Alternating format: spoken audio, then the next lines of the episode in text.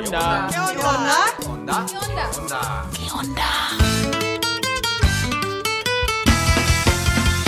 Stimmen aus Lateinamerika. Voces de América Latina.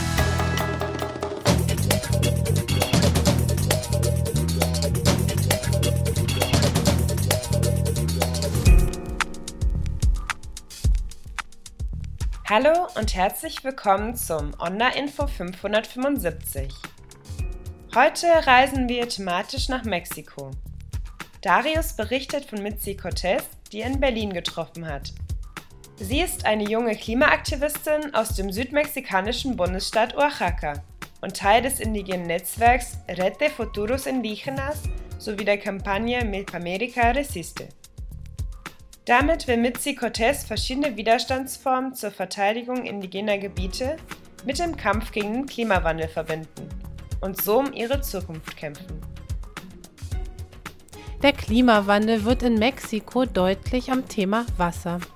Dürreperioden und Starkregen stellt die Landwirtschaft vor große Herausforderungen und gefährdet gleichzeitig die Trinkwasserversorgung. Verschärft werden die Probleme durch den hohen Wasserverbrauch großer Industriebetriebe. Am Beispiel von Teslas Gigafactory zeigen Knut und Miriam, wie sich das vor Ort auswirkt. In Mexiko, aber auch in Grünheide in Brandenburg. Euch grüßt Thea aus Chile, wo sich am 18. Oktober zum dritten Mal die soziale Revolte aus dem Jahr 2019 jährt. Dazu hört ihr heute Worte aus Chile. Ein Künstler, der seinen Namen hier nicht nennen möchte, hat während und nach der Revolte Gedichte geschrieben, in denen er seine Eindrücke in Worten ausdrücken konnte. Ein kleiner Hinweis. Wer von euch schon immer mal Radio machen wollte, am 11.12. November findet unser Workshop Grundlagen der Radioarbeit im entwicklungspolitischen Kontext statt. Infos auf npla.de/news. Vorweg hört ihr noch zwei Notas von Mirjana aus Mexiko und Markus aus Guatemala. Eine gute und informative halbe Stunde wünschen Antje und Thea. Am 12. Oktober wird in Spanien traditionell Kolumbus Ankunft in Amerika gefeiert. 12. Oktober nichts zu feiern, sagen dagegen die indigenen Gemeinden, die bis heute Widerstand gegen die Eroberung leisten. Überall gab es letzte Woche antikoloniale Aktionen. Bei der Demo in Mexiko-Stadt forderten hunderte Menschen aus dem ganzen Land, den Krieg gegen die zapatistischen Gemeinden zu beenden und machten auf Vertreibung und Umweltzerstörung durch diverse Megaprojekte aufmerksam. Mirjana Jamdik berichtet.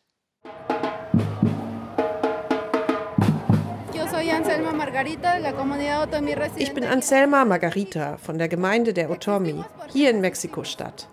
Heute, am 12. Oktober 2023, demonstrieren wir vom Angel de la Independencia zum Zócalo, um uns mit unseren Genossen vom Nationalen Indigenen Kongress CNI zu solidarisieren.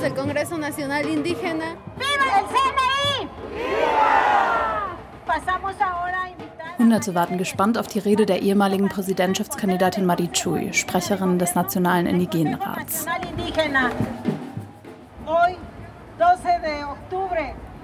Heute, am 12. Oktober, sind es 531 Jahre seit der europäischen Belagerung unserer Territorien.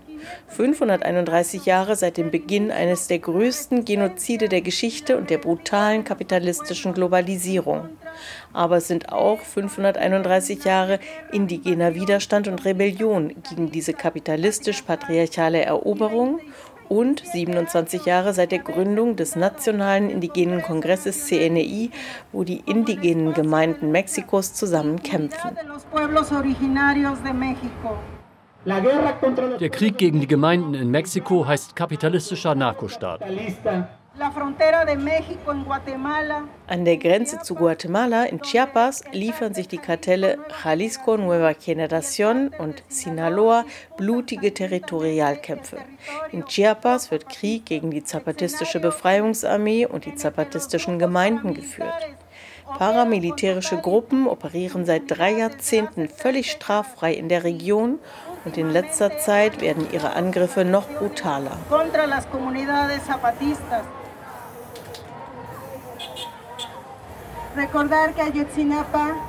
Das Gesicht des Narcostaats sei das gewaltsame Verschwindenlassen der 43 Studenten aus Ayotzinapa, das auch neun Jahre später straffrei bleibt.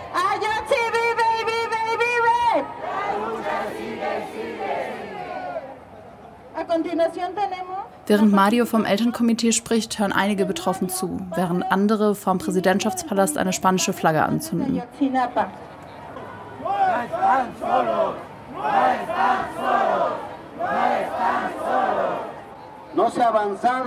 Wir sind mit der Aufklärung kein Stück weitergekommen, weil der Präsident die Verantwortlichen deckt.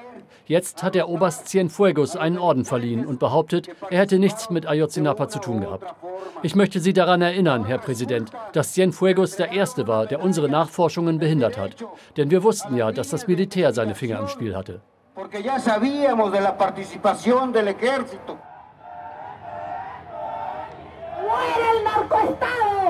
Nieder mit dem Narkostaat, ruft auch Bettina Cruz, die im Süden gegen Präsident López Obradors Vorzeigeprojekt Interozeanischer Korridor kämpft.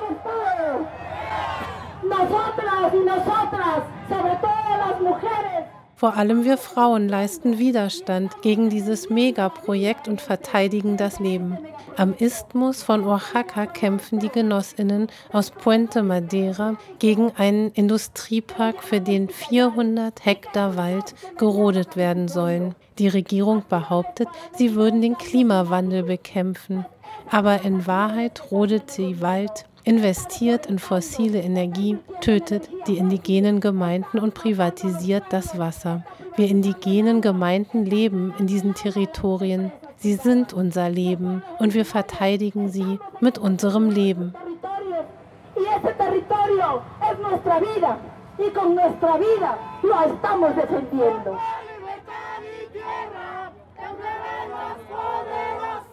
Und noch ein Jahrestag wurde gefeiert. In Mexiko-Stadt halten die Otomies seit drei Jahren das ehemalige staatliche Indigeneninstitut besetzt.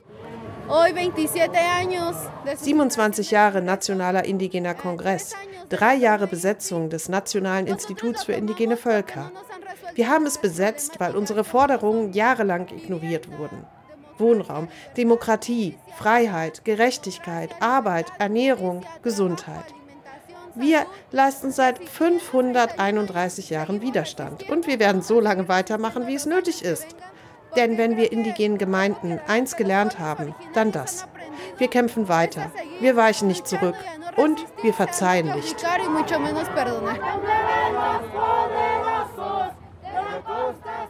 Während der Demo selbst kam es nicht zu größeren Zusammenstößen mit der Polizei.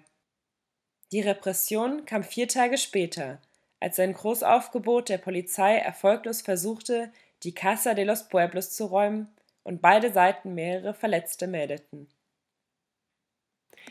In Guatemala dauern die Proteste gegen die Versuche der Generalstaatsanwaltschaft an, die Präsidentschaft des gewählten Antikorruptionskandidaten Bernardo Arevalo zu verhindern. Seit über zwei Wochen sind landesweit Straßen blockiert. Seit Jahrzehnten gab es in Guatemala nicht mehr derart große Proteste. Markus hat dazu einen Beitrag. Busfahrer hupen durch die Straßen von Guatemala Stadt, Passagiere pfeifen und schreien ihren Unmut hinaus. Zahlreiche Demos und fast 100 Straßenblockaden hat es in den letzten Tagen im ganzen Land gegeben. Der Unmut über den Pakt der Korrupten, der in Guatemala in aller Munde ist, hat historische Ausmaße erreicht. Consuelo! Ende September ließ Generalstaatsanwältin Consuelo Porras eine Razzia beim obersten Wahlgerichtshof durchführen und kistenweise Wahldokumente beschlagnahmen. Nicht nur für die Protestbewegung, der klare Versuch der guatemaltekischen Justiz, den am 20. August gewählten zukünftigen Präsidenten Bernardo Arevalo noch zu verhindern. Porras sei die Speerspitze dieses Paktes der Korrupten, der Guatemala seit langem fest im Griff habe und ausplündere erläutert Manfredo Marroquin, Chef der guatemaltekischen Sektion von Transparency International. Primero expulsar a esa comisión, lo cual lograron en el 2019. 2019 haben es die Eliten geschafft, die internationale Antikorruptionseinheit CICIG aus dem Land zu werfen.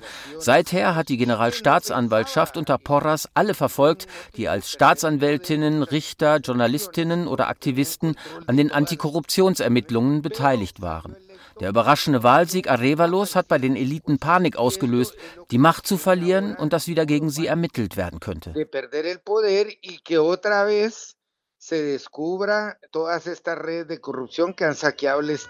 Nicht nur Arevalos Wahlsieg und die Breite der Proteste haben viele in Guatemala wie international überrascht hatten der gewählte Präsident und seine Sammlungspartei Semilla ihre Hochburgen in erster Linie in der Hauptstadt, wird der Protest nun vor allem von Guatemalas indigenen Organisationen getragen.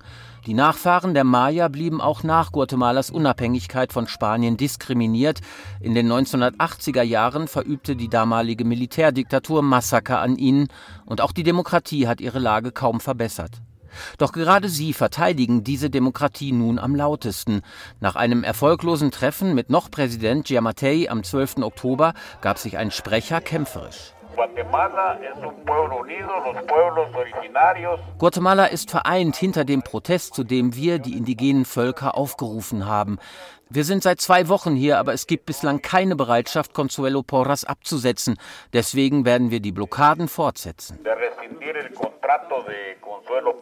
Der Kampf der Indigenen für die Demokratie habe viele Menschen inspiriert, sagt Manfredo Marroquin. Die Proteste seien derzeit Arevalos wichtigste Versicherung, am 14. Januar 2024 wie vorgesehen als Präsident vereidigt zu werden. Denn solange Consuelo Porras Generalstaatsanwältin sei, werde die Justiz versuchen, die Ergebnisse der Wahlen dieses Jahres noch zu kippen.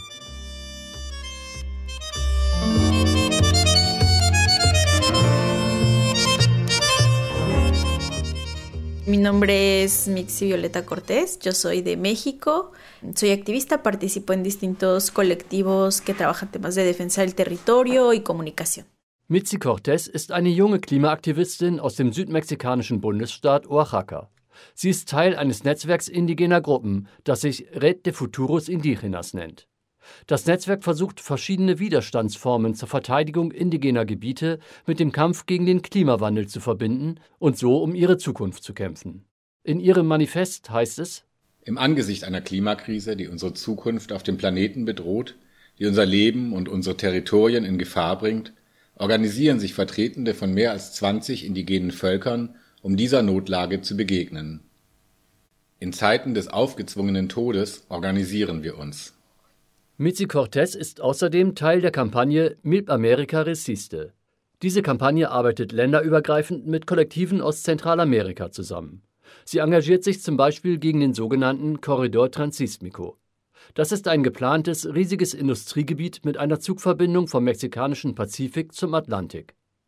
Mit ihrer Arbeit versucht die junge Aktivistin, verschiedene Kämpfe und Aktionsfelder auch international zu vernetzen. Bei einem Gespräch in Berlin erklärt sie, planteando pues la importancia que tiene para el planeta entero. Es ist für den ganzen Planeten von Bedeutung, wenn sich die Gemeinschaften gegen Megaprojekte und gegen den Bergbau wehren. Denn diese großen Megaprojekte kennen keine Grenzen. Der Transistmico soll zum Beispiel mit anderen Industriegebieten in Zentralamerika verknüpft werden. Das sind also keine vereinzelten Probleme, sondern Probleme ganzer Regionen, wie es sie überall auf der Welt gibt. Deswegen versuchen wir auch gemeinsam dagegen anzukämpfen und den Kampf um die Ländereien mit dem eh, Klimawandel zu verbinden. Die 24-jährige Cortés studiert mittlerweile in Mexiko-Stadt, ist aber in der mixtekischen Gemeinde San Sebastián Tecomaxlahuaca genau aufgewachsen. Sie lacht, als sie danach gefragt wird. Sie ist mit dem Gemeindeleben und den traditionellen Gemeindeversammlungen groß geworden. Doch inzwischen haben Organisationen Wählerstimmen gekauft, um damit wirtschaftlichen und politischen Einfluss zu bekommen. Damit können sie die Gemeinden kontrollieren und die herkömmlichen Organisationsstrukturen zerstören.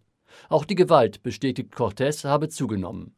In Oaxaca und im Isthmus von Tehuantepec gibt es zudem eine ganze Menge an Umweltproblemen, die mit Großprojekten zusammenhängen. Mitzi Cortés zählt auf. In Oaxaca está justamente la implementación de eólicas en el Istmo y el corredor transísmico, que tiene pensado la creación de 10 corredores industriales. In Oaxaca ist es die Errichtung von Windparks und der geplante Korridor Transistmico, der aus zehn Industriegebieten bestehen soll. Und dann gibt es noch den Bergbau. Allein in Oaxaca gibt es über 100 Bergbaukonzessionen, viele davon gelten etwa 100 Jahre. In Mexiko gilt Bergbau als gemeinnützig, also kann auch Gemeindeland dafür enteignet werden. Überall im Land verbünden sich die großen Industriezweige mit Lokalregierungen, kriminellen Organisationen und Unternehmen. Und fast immer mit der Armee. Der Korridor Transistmico zum Beispiel wird von der Marine geleitet. Damit wird also die ganze Gegend militarisiert.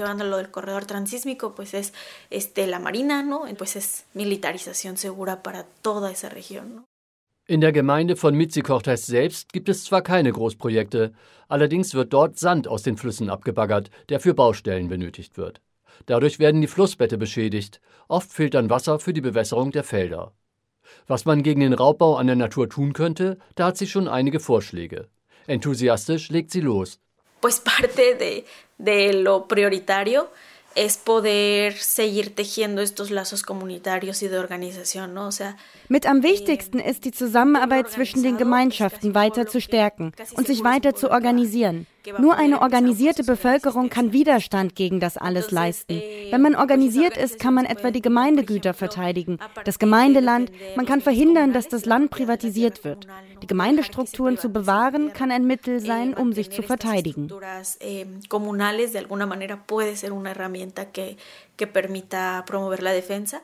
Cortés strebt eine Vernetzung zwischen den Gemeinschaften an, um die eigene Autonomie zu stärken. Auch ein eigenes Bildungssystem sei nötig, denn in der Schule habe sie nichts über indigenes Leben und indigene Kenntnisse gelernt. Wir arbeiten viel mit Erzählungen von den Geschichten unserer Völker, damit die Leute andere Alternativen und andere Lebensformen kennenlernen und sich für die Autonomie und den Respekt vor dem Wissen unserer Völker einsetzen.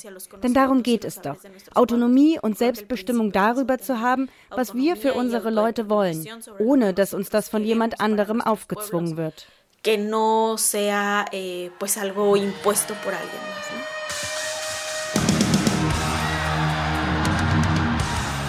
Für ihr Engagement hat Mitzi Cortez sogar schon international Anerkennung gekriegt. 2022 erhielt sie den Global Citizens Award. Bei der feierlichen Preisverleihung in New York teilte sie die Bühne mit Bands wie Metallica.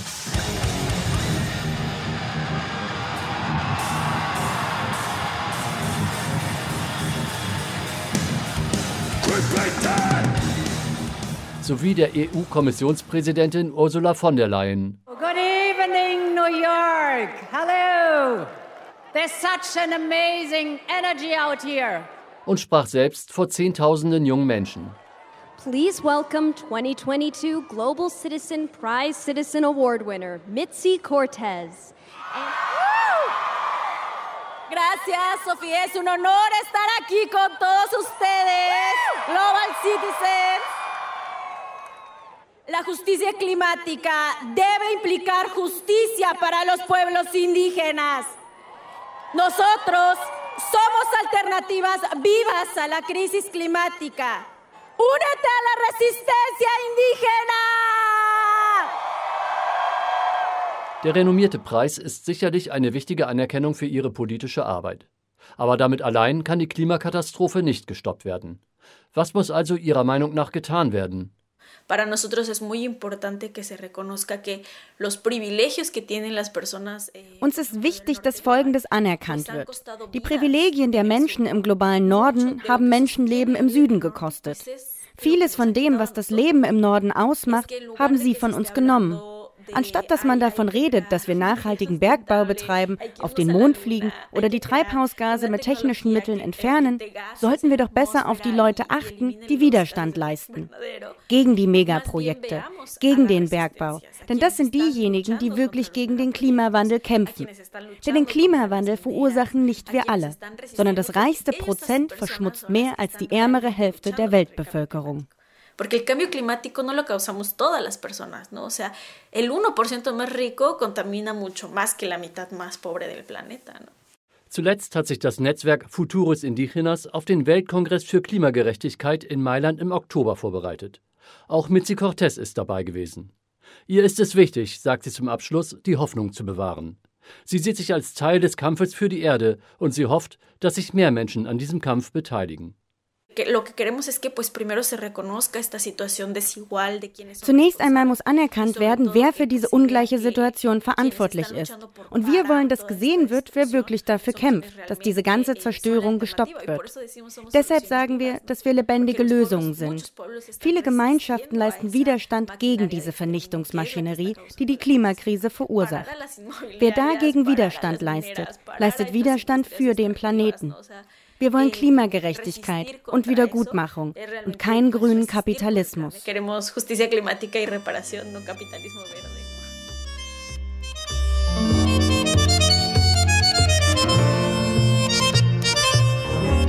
Platicamos ayer con el señor Elon Musk, el director de Tesla. Sí van a dedicar la inversión a México y se va a establecer la planta en Monterrey con una serie de compromisos para enfrentar el problema de la escasez de agua. Im Februar 2023 kündigte Mexikos Präsident Andrés Manuel López Obrador an, dass Tesla eine Gigafactory im Norden des Landes, nahe der Industriemetropole Monterrey, errichten wird. López Obrador versprach viele neue Arbeitsplätze und ging auch auf das Problem des Wassermangels in der Region ein. Elon Musk hatte sich verpflichtet, im gesamten Produktionsprozess nur wieder aufbereitetes Wasser einzusetzen, versicherte der Präsident. Um zu verstehen, wie ernst solche Versprechen genommen werden, kann ein Blick nach Deutschland helfen. In Grünheide bei Berlin wurde ein knappes Jahr vor Lopez Obradors Ankündigung eine solche Gigafactory in Betrieb genommen. Auch bei dieser Investition Elon Musks wurden neue Jobs für die Region und ein schonender Umgang mit dem Wasser versprochen. Die Realität sieht jedoch anders aus. Das Hauptproblem hier ist das Wasser. Tesla verbraucht so viel Wasser wie eine 40.000 Einwohnerstadt. Manuela Heuer ist Gründungsmitglied und Vorstandsvorsitzende der Bürgerinitiative Grünheide. Seit 2019 organisiert diese regelmäßige Waldspaziergänge, um auf die Probleme aufmerksam zu machen, welche mit Bau und Betrieb der Gigafactory einhergehen. Denn das Land Brandenburg, in dem Grünheide liegt, zählt zu den trockensten Regionen Deutschlands. Der Betrieb der Fabrik wird die angespannte Versorgungslage weiter verschärfen und hat schon heute konkrete Auswirkungen. Und die Bewohner hier, die jetzt hier neu hinzuziehen, werden vom Wasserverband das Wasser reglementiert, nämlich nur noch 105 Liter pro Kopf und Tag. Und für die Altkunden soll es 2025 soweit sein. Auch der Bundesstaat Nuevo León, in dem Mexikos Gigafabrik entstehen soll, ist von extremer Trockenheit geprägt. Das ganze Jahr über fallen kaum Niederschläge. In großen Teilen des Bundesstaates herrscht Wüstenklima. Wasser ist hier ein kostbares Gut und muss oft über weite Strecken zu den AbnehmerInnen transportiert werden. Im Jahr 2022 brach in Monterrey, der Hauptstadt Nuevo Leons, der Wassernotstand aus. Seit Jahren sinkt der Wasserspiegel der Stauseen, welche die Stadt mit Trinkwasser versorgen. Im Juni letzten Jahres trockneten sie fast vollständig aus. In Monterrey gab es vorher nie Probleme mit dem Wasser. Es war sogar so gut, dass man es direkt aus dem Hahn trinken konnte und es schmeckte gut. Berichtet Marco Antonio Fierro. Fierro stammt aus dem armen Süden Mexikos, dem an Wald und Wasser reichen Bundesstaat Chiapas. Der Journalist zog vor mehr als 15 Jahren nach Monterrey. Die Industriemetropole versprach bessere Jobmöglichkeiten als die alte Heimat. Den Grund für die Probleme bei der Wasserversorgung sieht Fierro nicht nur bei Tesla, sondern auch bei der Ansiedlung anderer Industriebetriebe in der Region. Si pienso que se podría vivir otra crisis así, yo creo que sí, sí podría llegar a pasar. ¿Por qué? Ich glaube, was passiert ist, wird wieder passieren, wegen der vielen neuen Wohnungen aufgrund des Wachstums der Industrie. De de. Und er befürchtet, dass die Auswirkungen schlimmer werden. Es wird zwar viel über Tesla geredet, weil es eine Millioneninvestition ist, aber es gibt viel mehr Betriebe, die ein Risiko darstellen, sowohl was den Wasserverbrauch als auch die Verschmutzung angeht. Zurück in Deutschland. Wir werden jetzt durch den Wald gehen. Und zwar ist das dieser Wald, den Tesla als Erweiterungsfläche erwerben will. Das sind etwa 110 Hektar. Anfang Juli 2023 haben Manuela Heuer und ihre MitstreiterInnen wieder zu einem Waldspaziergang eingeladen. Der Grund? Tesla hat angekündigt, die seit gut einem Jahr produzierende Gigafactory zu erweitern. Dazu sollen weitere gut 100 Hektar Wald abgeholzt werden. Ein Wald, der seit Jahren nach ökologischen Gesichtspunkten umgebaut wird, um ihn resistent gegenüber den Auswirkungen des Klimawandels zu machen. Darüber informiert die Bürgerinitiative Presse und Partnerorganisationen. Dass die großflächigen Rodungen bereits jetzt Auswirkungen auf das Klima haben, beklagt Manuela Heuer. Umweltauswirkungen hat es jetzt schon extrem. Das Mikroklima hat sich verändert. Es ist viel heißer. Es ist staubiger. Die Bäume können kein CO2 mehr speichern, weil sie Feld sind, nämlich auf 300 Hektar.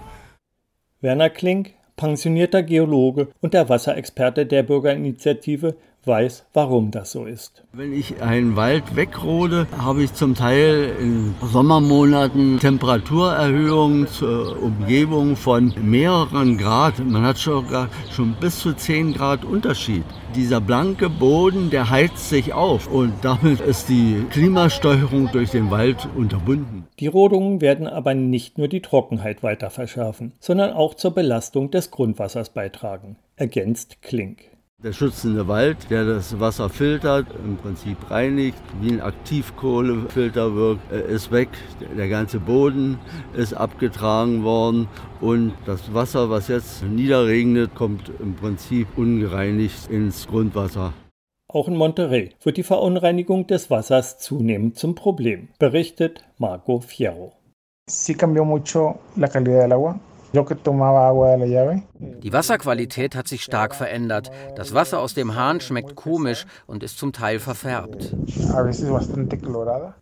Angesichts der Gefahren, die große Industriebetriebe wie Teslas Gigafactories für das Trinkwasser bedeuten, müsste die Politik alles unternehmen, es zu schützen. Das Gegenteil ist jedoch der Fall. Sowohl in Deutschland als auch in Mexiko versucht sie es den Investoren so leicht wie möglich zu machen und das zu Lasten einer sicheren Wasserversorgung.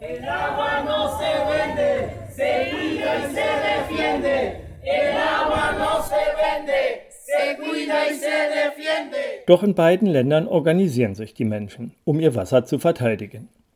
Als 2005 das südmexikanische Oaxaca unter einer schweren Dürrekatastrophe litt, schlossen sich 17 Gemeinden zusammen, um für eine selbstverwaltete Wasserversorgung zu kämpfen. Und sie hatten Erfolg. Ernesto Martinez Santiago, Vorsitzender des Zusammenschlusses, drückt die Hoffnung aus, dass ihr Erfolg auch für andere Ansporn zum Kampf für ihr Wasser sein wird. Espero nuestra experiencia pueda servir de aliento a las eh, comunidades, a las personas, a los pueblos. Ich hoffe, dass unsere Erfahrung allen hilft zu erkennen, dass es Wege gibt, die Dinge zu verbessern indem wir uns auf das Leben konzentrieren, auf die Selbstorganisation und vor allem, indem wir selbst die Verantwortung für unseren Grund und Boden und seine Schätze übernehmen. Eh,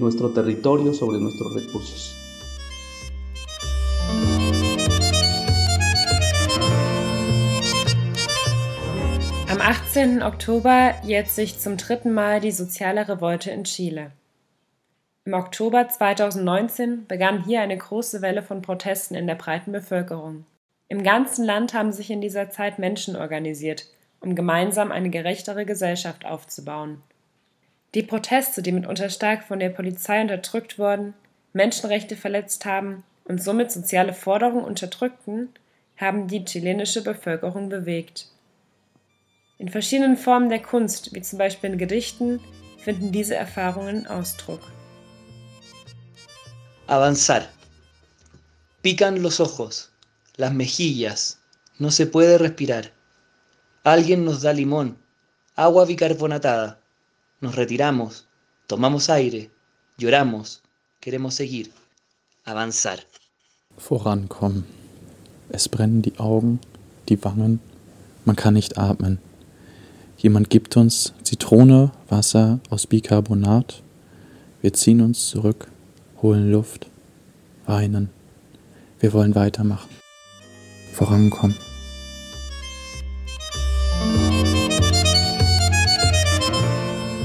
Mit diesen Worten verabschieden wir uns von euch und wünschen euch eine gute Zeit. Für diese Sendung verwendeten wir Berichte von freien Radios, Agenturen und Korrespondentinnen aus Lateinamerika. Weitere Berichte und Texte von Ponal findet ihr auch auf der Internetseite des Nachrichten für Lateinamerika.